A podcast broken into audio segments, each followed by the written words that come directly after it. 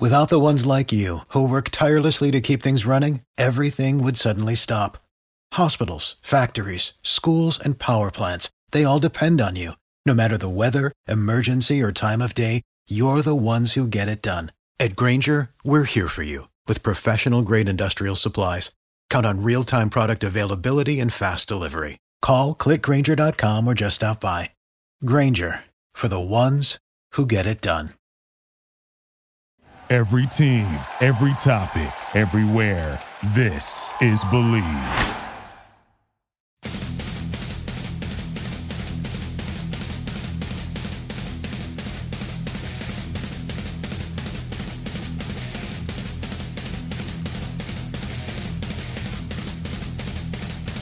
Hello and welcome to episode 13, lucky number 13 of the Flying V Anaheim Ducks podcast. I am your co-host Anthony Tridelli. Here with me today, once again, is Kent Huskins. Kent, how you doing? Anthony, doing well, thanks, man. How you doing? Very good. Had an excellent interview already with NHL Network reporter and NHL radio host, as well as Believe podcast host Jonathan Davis.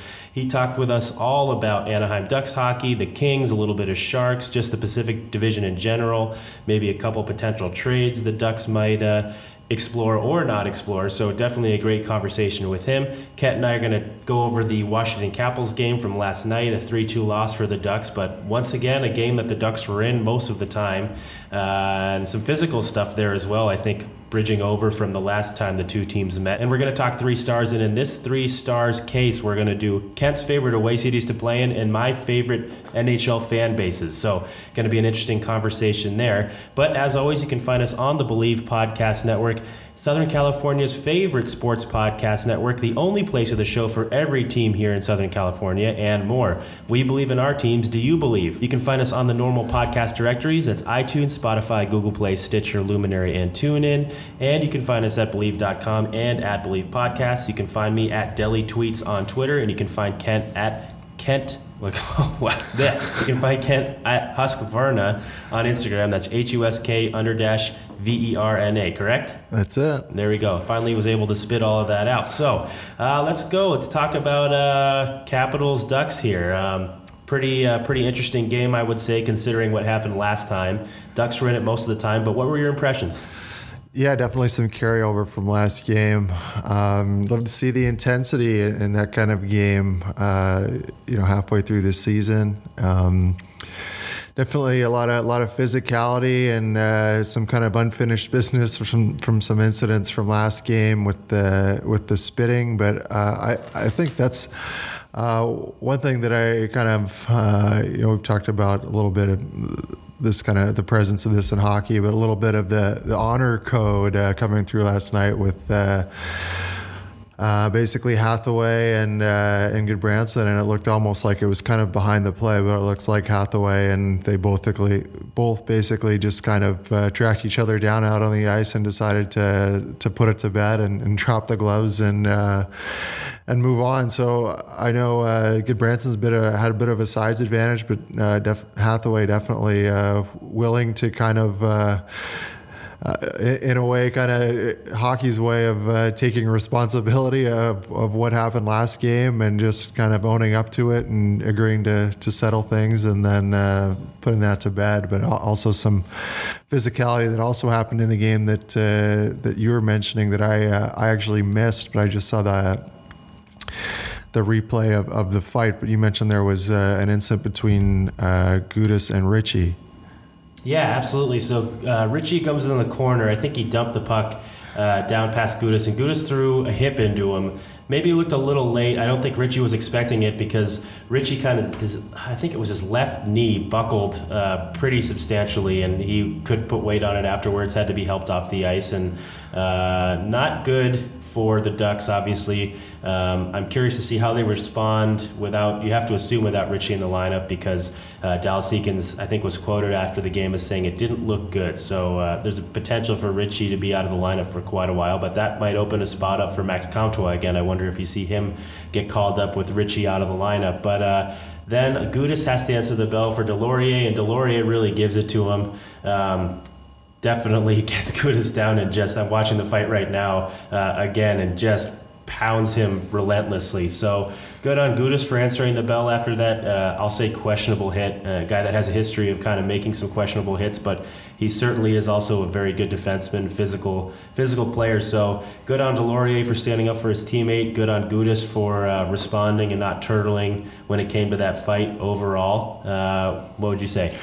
Yeah, absolutely, and I think we've talked about the the fourth line and their effectiveness uh, multiple times so far, and just another uh, another instance of just a guy that's that's continued kind of to pay his good dividends, kind of an un unheralded uh, signing this summer, a kind of depth signing that uh, that Bob Murray and the the Duck staff, you know, was it was a big win for them getting this guy and come in and just just what he's been able to do and chipping in points and and the hits and standing up for his teammates and uh, just just a great pickup and a great season by uh, Nick Deslauriers and the rest of the the role players for the Ducks so far this year. Um, and overall, last night I thought they played well. I thought. Um, you know, judging on, the the three two loss, but against again a, a, great team in the NHL right now, one of the top tier teams, if not the the premier team, and to stand in, hold their own, and uh,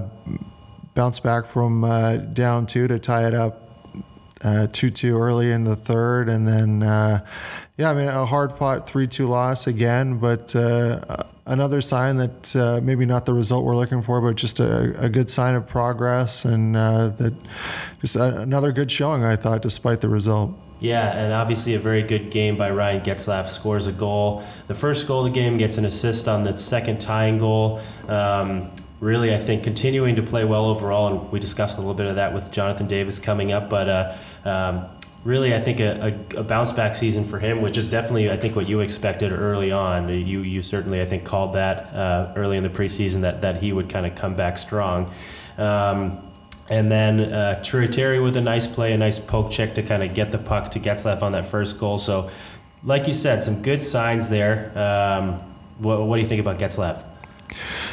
Yeah, I, I think I yeah looking at the the game there last night and seeing that that was his 10th of the season. I know he'd scored a bunch, but to see he's got 10 already, that puts him on track, as you were mentioning with Jonathan, somewhere around uh, 2025, maybe high 20s uh, to keep up that pace. But I think he's played well, and I think um, it's, a, it's a great role for him, and I think he's kind of embraced. Uh, he's always been a leader and always been a competitor and, and a, great teammate, but uh, kind of the, the mentorship role and, and always leading by example. And that's kind of, uh, you can see he, he's really taken that to heart and he's playing hard every night like he always does. And, uh, and the pucks are going in for him so far. So it's uh, great to see a guy like that having success.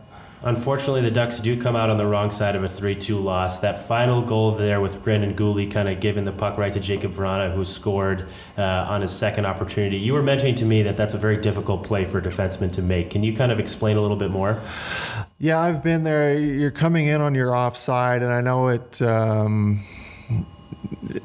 yeah, it, it, was a tough turnover, obviously, but that, that is a tough play as a defenseman because you're coming back. You have to obviously dedicate your your eyes and your attention to gathering the puck on your left side, so you're totally blind to your right side. You know, so you're just kind of. I think you're probably skating back, taking a glance, know uh, that there was a Ducks player there, but Vrana just kind of scooted in between and. Um, so, you know, Guhle thinks he's making a, tape to tape pass, his own guy. All of a sudden, someone sneaks in kind of on his blind spot and, uh, and grabs the puck, and he's got all the forward momentum to carry him to the net and put in the rebound. But uh, yeah, again, another teaching moment where maybe uh, it's uh, as a defenseman, you you want to get back there and make a tape to tape pass, but sometimes I think uh, might be a case of trying to do too much. And whereas if you have the puck uh, in that scenario, it might be best just to kind of turn and, and eat it. And there's got to be uh, communication. I mean, there, there's a lot that goes into it, but there's got to be communication by everyone on the ice. Like guys screaming, no, no, no, or up the boards, up the boards. So you're kind of relying on everyone else on the ice to, to kind of help you out. So you can maybe just resort to not uh, not being able to make a tape to tape pass and just kind of shovel it up the wall on your backhand, which isn't great, but sometimes those are the plays you have to make and and live to fight another day. But uh, and just seeing that that uh, you know the, the the upside of Brendan Guhle on that non goal of just jumping up in the play, uh, making it a two on one, and then uh, we'll call that a fake shot, a fake shot, uh, kind of whiffed on it a little bit, but then having the wherewithal to gather it and make a great pass over to Sam Steele to create that goal. Um, which ended up getting uh, called back, unfortunately. But uh, the other side of that was a, a phenomenal pickup by the Capitals uh, video coaching staff to pick up on that offside because that was close, close, close. But uh, it definitely uh, it was offside. You could see the foot was lifted. Yeah, and they don't have a lot of time to make that call between uh, when the puck is, I guess, fished out of the back of the net and, and when it's dropped again. Because after it's dropped, you can't really challenge it. So, really, you're right, a heads up play by the Capitals. Uh, maybe it was a video coach, an assistant coach. They're always kind of looking down at those tablets on the bench you can see right. after, a, after a close play at the blue line. So, uh, definitely a good call on that. Without further ado, let's throw it over to our interview guest. He's the host of Two Man Advantage on Sirius XM's NHL Radio. He also hosts the West Coast Hockey Podcast on Believe Podcast Network. He's an NHL Network reporter, and he appears on Sportsnet 960 and TSN 1290 on the radio in Canada. Here's Jonathan Davis. Hey, bud, how are you? Hey, Jonathan. Thanks for. Uh, I appreciate taking the time for the interview today. Uh, Kent is here, so we're we're gonna uh, be able to both ask you some questions and have a discussion. How's it going? Going great. Going great. Awesome, man. You, you said your son's at a uh, playing his own youth game. I'm assume putting on his equipment right now. yeah, they start in about an hour down in uh, El Segundo. Oh, nice. All right, I'm on my way back up there in a little bit. Uh, I live the South Bay area too, so it's a good rink to play in. yeah, not as not as good as down in Irvine though. Oh yes, yeah. Great Park is nice. Kent, uh, we, we we went there for the rookie tournament, and I played a men's yeah. league there. It's pretty awesome. yeah. Hey, Jonathan, how are you? I'm doing great. I'm doing great. Yeah, that place is. I was there for that rookie tournament. That is just awesome. Yeah, it, what a spot. It reminds me of like a really, really nice futuristic airport. Yes. um, all right, so uh, if you don't mind, we'll just start firing up the questions. Um, sure. So first of all, uh, I, I want to know who's surprised you so far in the Pacific Division overall the most, either a player or a team, um, so far this season. Well, um, I mean, surprised in a good way or a bad way? Could be either way. Well, you know, I, I think from uh, a disappointing standpoint, it, it, would have to be Calgary. Uh, you know, especially coming off that 100 point season last year. You know, I, I, expected more. I knew that there would be some, or I thought there would be some issues with the goaltending, but I don't think that that's been, you know, the big problem in Calgary. The big problem is is the big guns uh, in both Gaudreau and Monahan have really struggled. Now you've seen, you know, now that Geoff Ward has taken over and he's made some changes. I do like what he has done uh, when you look at what they did last game and that they moved Sean Monahan to the wing. I think that that's going to take a lot of pressure off Sean Monahan, very similar to what was going on with Claude Giroux in Philadelphia. But Calgary has definitely, to me, been a disappointment uh, early on.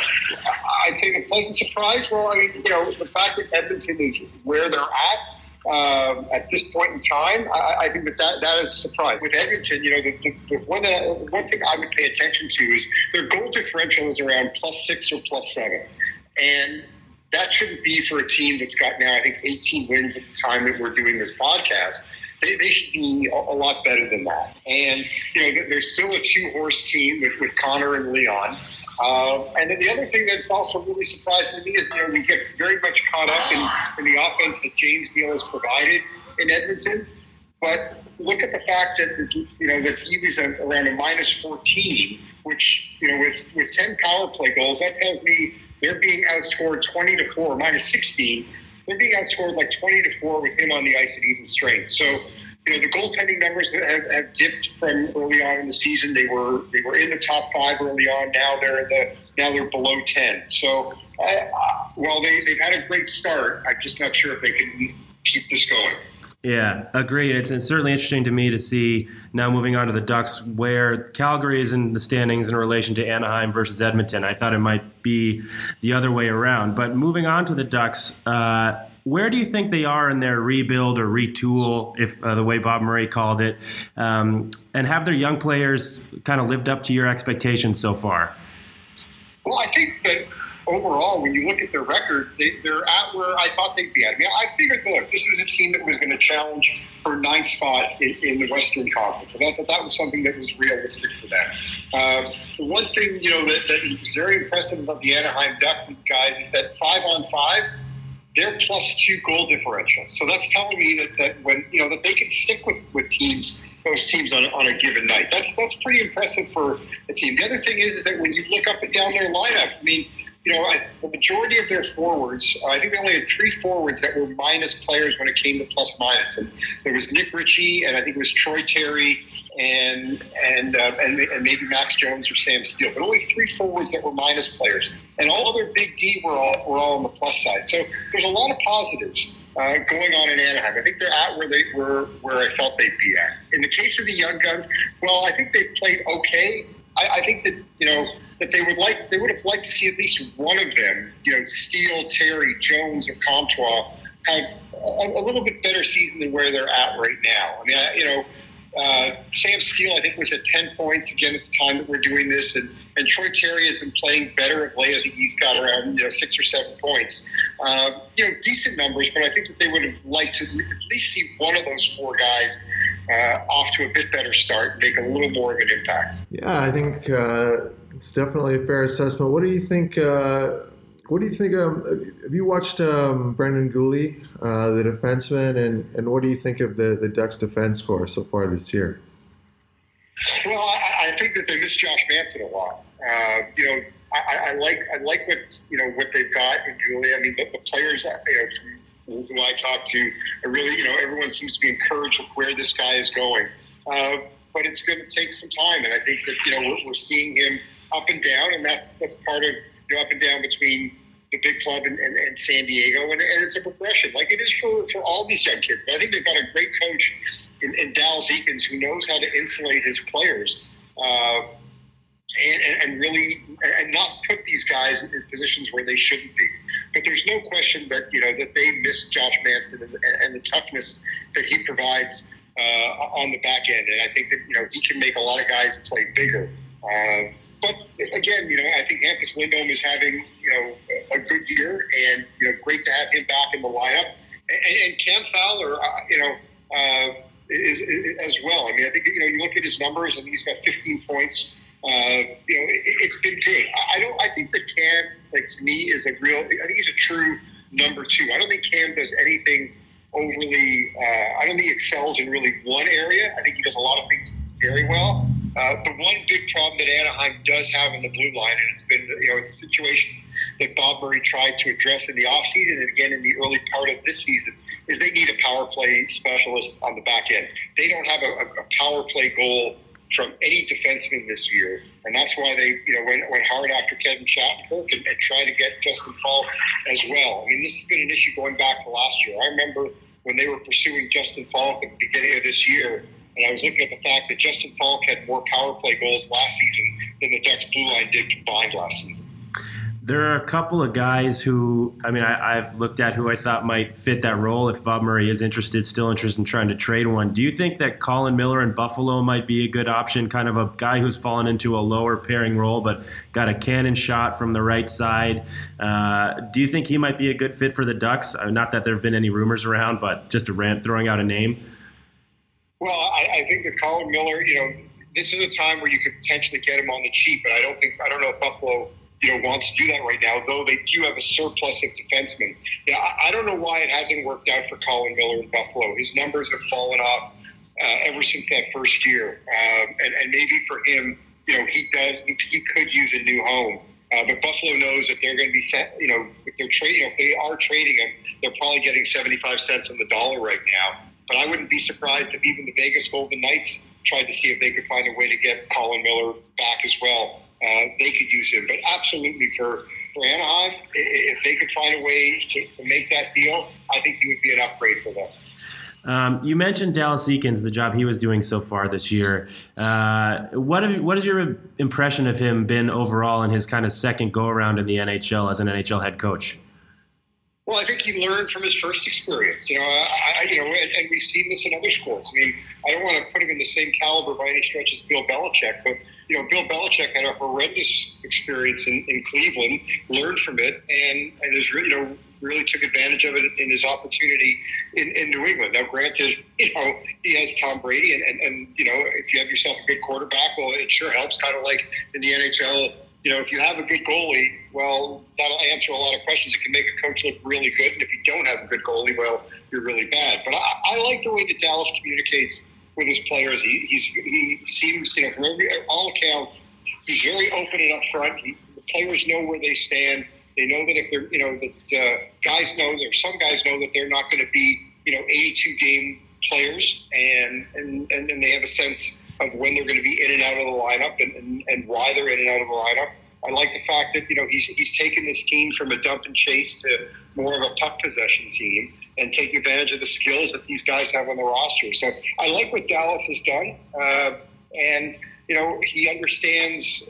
I think you know the organization as a whole understands that this is a process, and, and this is not about trying to make the playoffs this year. This is trying to improve uh, with each game, and if they can stick to what they're, you know, the, the, process and the system that Dallas is trying to execute here, that at the end, you know, in the long run, they're going to be a much better team for it. It just may not, they may not be a playoff team this year, likely, though, but next year, you know, they'll put themselves in a really good spot. Yeah, I think that's a great uh, a great assessment of where they're at. I think we talked about it last week, trying to figure out where uh, where the Ducks might uh, end up at the end of this season.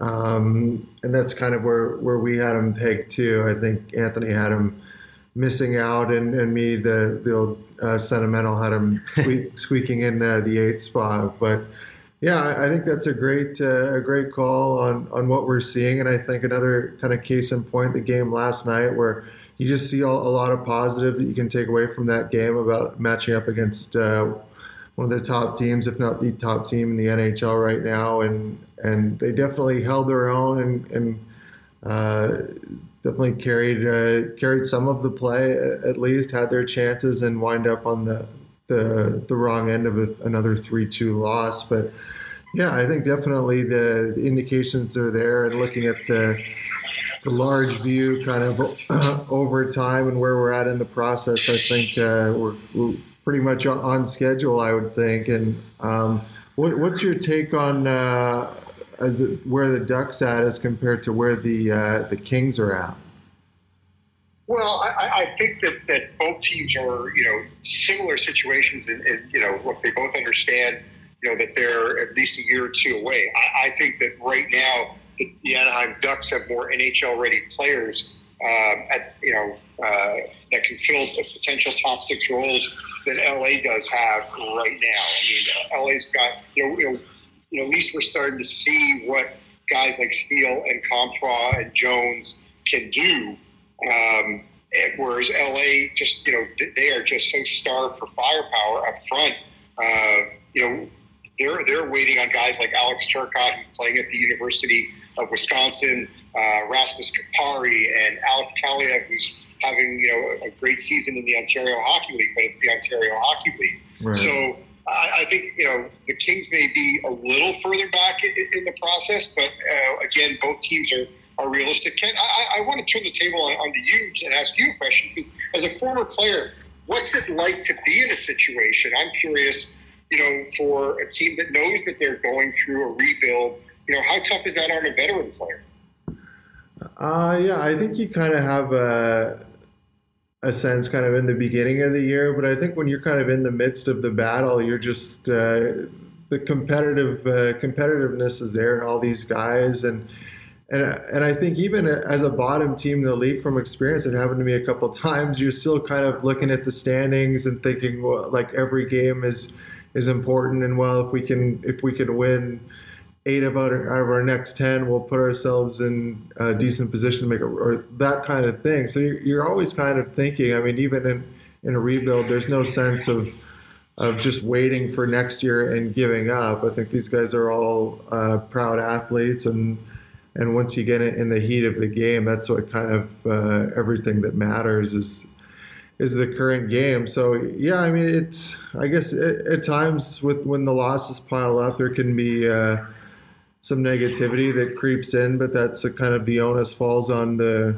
the veteran players and. Um, and I guess you know, in part, the, the coaching staff as well to kind of work in tandem to maintain the the kind of uh, organizational uh, direction and positivity and energy so everything kind of keeps heading in the right direction and everything stays on course Interesting. Yeah, I'll tell you, you know, and from a veteran standpoint, I really like what I've seen from Ryan Getzlaf this year. I, I think that, uh, you know, I think he seems to have a, great, a greater understanding of, you know, where the team is at and and the role, you know, he's even taken, you know, a bit of a secondary role. I mean, I think this is the first year in, in quite some time that he's playing less than 20 minutes a game. Yeah. And there's no reason to burn him out, uh, by, you know, with where this team is at. So, you know, I, I like the fact that, uh, you know, we're, we're, you know, that Getzlaf doesn't have to worry about carrying the load. He's not trying to. Uh, so yeah, I, I do. I, I like where Anaheim is going. Uh, I just hope that they don't waste um, I, maybe waste isn't the best word to use. It probably isn't, but the best years of John Gibson. Uh, yeah. Because I think they've got one of the best goalies in the league, and I hope that there's an opportunity uh, that this team can can get to the level that they want. While Gibson is still, you know, uh, one of the elite goalies in the NHL. Yeah, that's a good point on Getzlaf. I was thinking on the drive down here. I mean, he's kind of at the pace he's going now, flirting with a 25 or 30 goal season, which uh, goal scoring wise is actually one of the better seasons he'll have in his career, I think. So, uh, totally agree there. In terms of another goal scorer, who's a lot of rumors have been kind of uh, surrounding with the New Jersey Devils, and uh, there was an article I believe I read in Sportsnet by I think it was Luke Fox who listed kind of five teams who might be good matches for Taylor Hall, and he listed the Ducks as one of them. Do you think the Ducks would seriously consider trading for Taylor Hall? Do you think that's kind of a pipe dream? Well, I mean, there's no question that this team needs a sniper, and, and Eric Stephens uh, covers the Ducks the Athletic, you know, wrote a, a, similar column as well. And, and I think that, uh, look, I under, I understand it. Uh, I, I, think that uh, it would. It, it, makes sense to have. Look, this team needs a sniper. There's no question. There's two big needs for this team: a, a scorer up front, and, and, and as we talked about earlier, someone that can anchor the power play. I just don't think that $11 million a year for a guy who's, who's what, 28 years old right now would be the way to go because by the time, you know, I don't know if you're going to get the best years of Taylor Hall. And then the other question you have to worry about is health. Uh, you know, this is a guy that has not been able to stay healthy. I, I, I personally, you know, I think from a compete standpoint, he's always been one of my favorite players. I, I remember even during the really bad days of the Edmonton Oilers, before Connor got there, didn't matter where they were in the standings. This guy, this guy played until the you know, until the third period hit zero zero zero. Uh, so I, I love this guy from a compete level. I just don't think it's good value for them to be spending eleven million dollars on a guy um, at his age and and where this team is at. So I would pass on Taylor Hall. I wonder also if, judging by the kind of the uh, contracts that some of the other players have signed in free agency, like Taylor Hall, if he'd be asking for a really high signing bonus contract, kind of a lot of the money up front, and that I wonder if that might steer the Ducks away from potentially trying to trade for and then sign him. Yeah, I, I don't. Well, yeah, I don't think that trading for. I, I think the big thing. I think Taylor Hall is going to go to free agency. I, I'd be really surprised if he didn't. Why wouldn't he at this point? Um, and if the guy, you know, for a guy that has, uh, you know, sniffed the playoffs just once in his career, uh, I, I, you know, I could not see him signing with Anaheim uh, long term. It just, it just wouldn't make sense. Um, so, uh, you know, I'll be to see, you know, it, would, would St. Louis be a fit for him? Would Colorado be a fit for him? You know, is there a way for them to, to fit him under the cap? Would he take less to go to a team like Colorado? Uh, but I, I just don't think that you know, for Anaheim, uh, as, as nice it would have that, that type of player, he's just not the he's not the guy right now that, that I would be targeting for Bob Murray. Yeah, yeah, I, I think that's a, that's a great point, and um, yeah, just the fact that I, I, believe he yeah he will be going to a free agency, and the fact that you probably they'd probably be looking for. Uh, draft picks and young players, which is kind of counterproductive to what uh, basically the Ducks are going through right now. So yeah, probably probably not a great fit all around. Um, switching gears, I guess, moving up uh, the West Coast. What is your take on uh, on the San Jose Sharks? A, a, a tough start, and uh, have obviously um, come on strong as of late. Kind of an, an interesting lineup, kind of heavy loaded uh, on the back end, and uh, with the loss of Pavelski this year, they've been kind of uh, figuring things out up front, but. Kind of an interesting roster, and curious to think where you think they'll end up this year. Well, I, am I'm I'm, sell, I'm not buying on the Sharks right now. Uh, you know, the, they had a really good November, and, and, they you know their goal was to get themselves. You know, the first step was to get themselves back to 500, and they've gotten over that hump. So you know, kudos to them. The, the concern that I have with this roster, guys, is that you know, yes, they they are. You know, you've got Burns and and Vlasic and uh, and Karlsson on the back end, and that's great. Uh, then, then it gets to be a little dicey you know, Radim Simek, who was such an important part of this team last year, is still trying to find his way after his off-season surgery.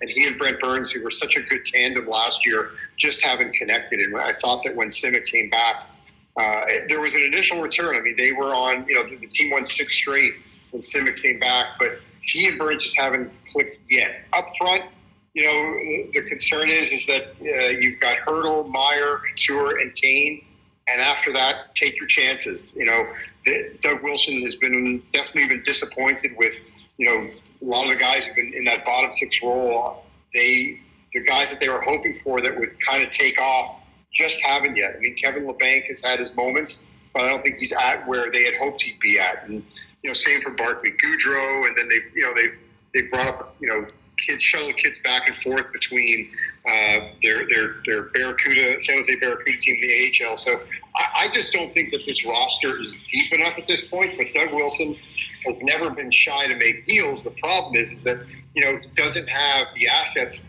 and draft picks to trade. You know, especially he's got a first round draft pick that uh, will, will go to Ottawa this year as part of the Erik Karlsson trade. So.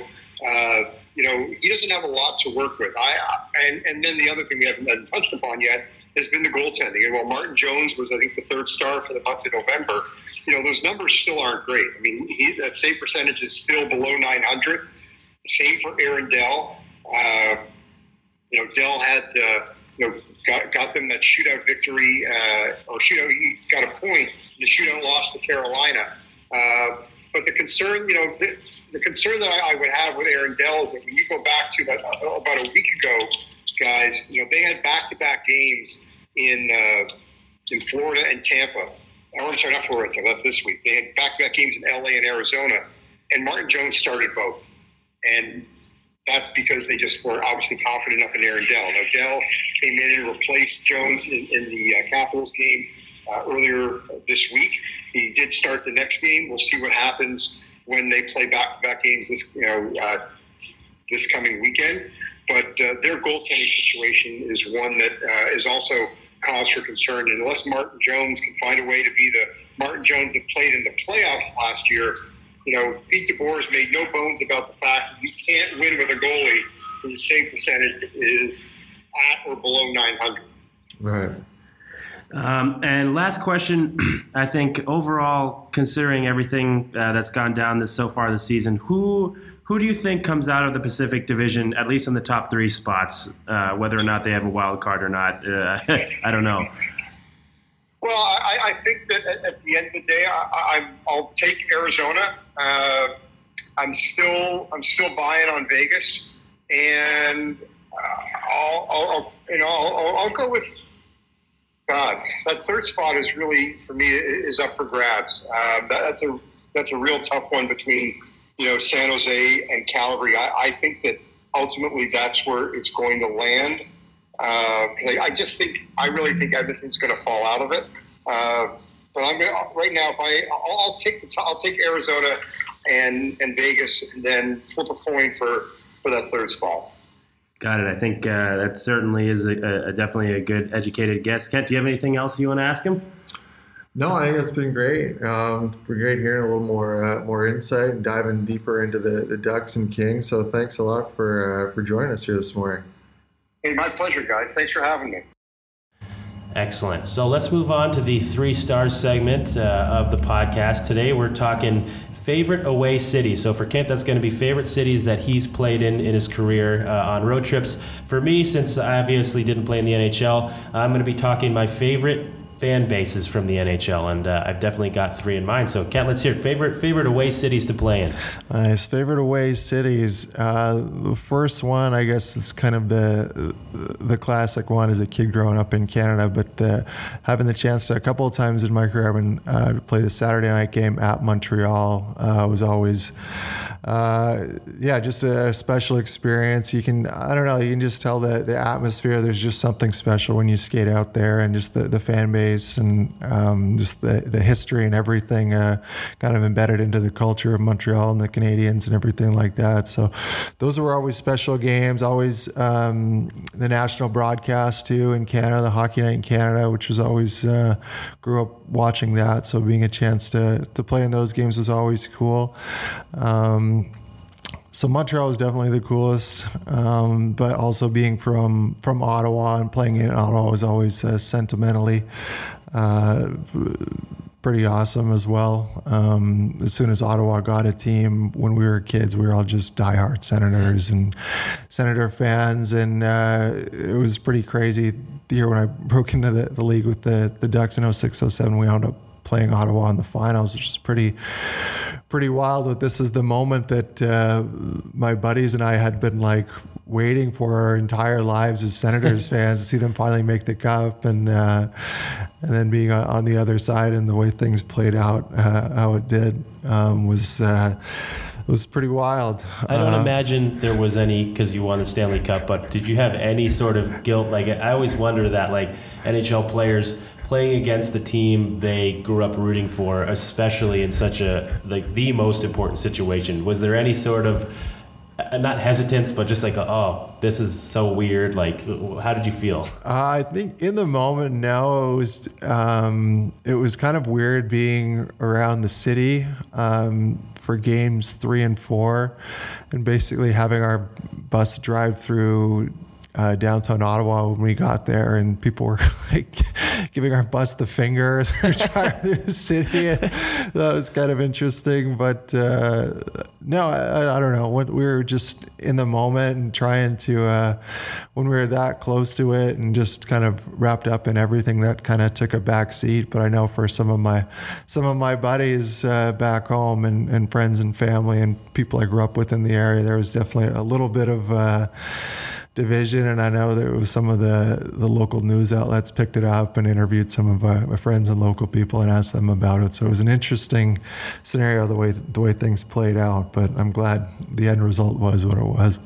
Uh, and Last City, that was two, right? One more. Last City is the uh, one that I honestly am, am sad that I missed out on and have yet to get up there. But just off of uh, what I've heard from Malone of guys still playing is Vegas. I still have not been to a Vegas Golden Knights game, uh, and I, you know, I always love going to Vegas, uh, regardless. But uh, to to get up there and, to play play a game, at least as a specter, I'd love to go up and watch one. So that's one I, I wish they were in the league when I was playing, but but I missed them. But uh, I, I hear it's absolutely incredible have to agree with you there. So uh, that's going to overlap a little bit with my uh, three favorite fan bases. So, of course, I always have to give this caveat. I grew up in New England. I grew up a Bruins fan. I'm not going to include that fan base uh, for many reasons, including the fact that it, I was a little biased towards it growing up. So, the Bruins are not one of my, uh, as a as an Anaheim Ducks podcast host and hopeful NHL reporter, they are not going to be one of my top fan bases.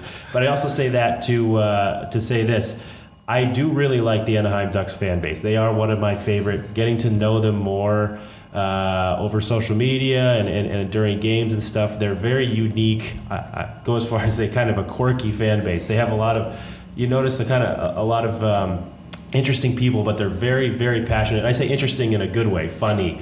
Uh, Absolutely. Think about that Supreme Victory meme that's going around Twitter with a, just a weird duck picture with like laser eyes. It's, it makes me laugh every time I see it. Uh, I just think very good, uh, very very good people, and I definitely enjoy going to Ducks games and interacting with Ducks fans. So they're definitely one of my favorite fan bases. Nice. I gotta have to go with Vegas as well. Um, I've been to Vegas a couple times, not to see games, but play in men's league tournaments, and I always try to talk hockey with the people that are there, and I'm always blown away just since the three seasons now that they've had a team, how knowledgeable they are, how much they love the team. Obviously, it helps that they're good and they were good right away, especially. But just kind of with what happened there with the shooting at the uh, at the country concert Sure. and, and all the people that were killed, and kind of how that team and that fan base embraced each other. So, uh, as much as Ducks fans might hate to hear it, I do really do like the. Uh, Vegas fan base, and the last one um, that I definitely have a, Oh man, I'm having a brain fart now. Um, it was. Hold on. Uh, oh, Sabres. I really like Sabres fans. That's kind of like, in a certain way, uh, uh, almost the mirror image of, of Ducks fans. Uh, obviously, Buffalo is more of a. I mean, don't kill me here. More of a hockey market in terms of what there is to do there, and pretty much only hockey and football. Uh, but seeing both the Buffalo Bills and uh, Buffalo Sabres fans overlap, uh, just they're wild, like jumping through tables while they're on fire. Uh, it, it, I, there's no shortage of entertainment from Buffalo Sabres fans. Uh, so I have to say uh, props to you guys for for being entertaining, uh, whether your team's winning or losing. So um, there you go. That'll do it for the three stars.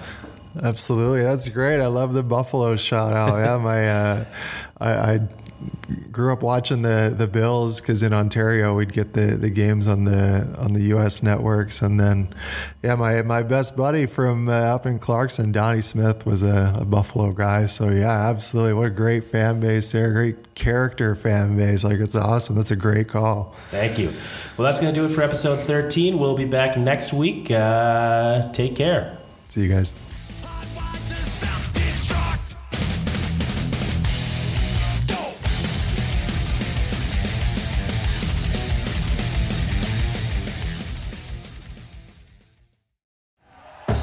Thank you for listening to Bleav. You can show support to your host by subscribing to the show and giving us a five star rating on your preferred platform. Check us out at Bleav.com and search for B L E A V on YouTube.